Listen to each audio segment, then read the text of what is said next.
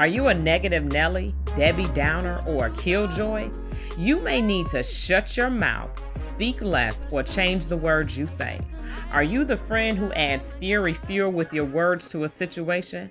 Maybe you don't know. Life and death are in the power of the tongue, and those who love it will eat of it. What will you love and what will you eat? What comes out of your mouth will continue to come out. What do you say over your marriage, children, spirit, your situation, your family, your career, or your passion? Change your words from lazy husband to praise God, my man won't be lazy much longer. Change the words to your children from you little liars to those children of mine that have lips of love. Tell your soul you won't be slothful in ministry, but fervent in the spirit, serving the Lord. Speak that your family will speak only words that will be acceptable unto God. About that job, stop saying you're going to that dump. On the job, proclaim you will work as you are working unto the Lord as long as God allows you to have that job. Speak life over your situation. Speak life.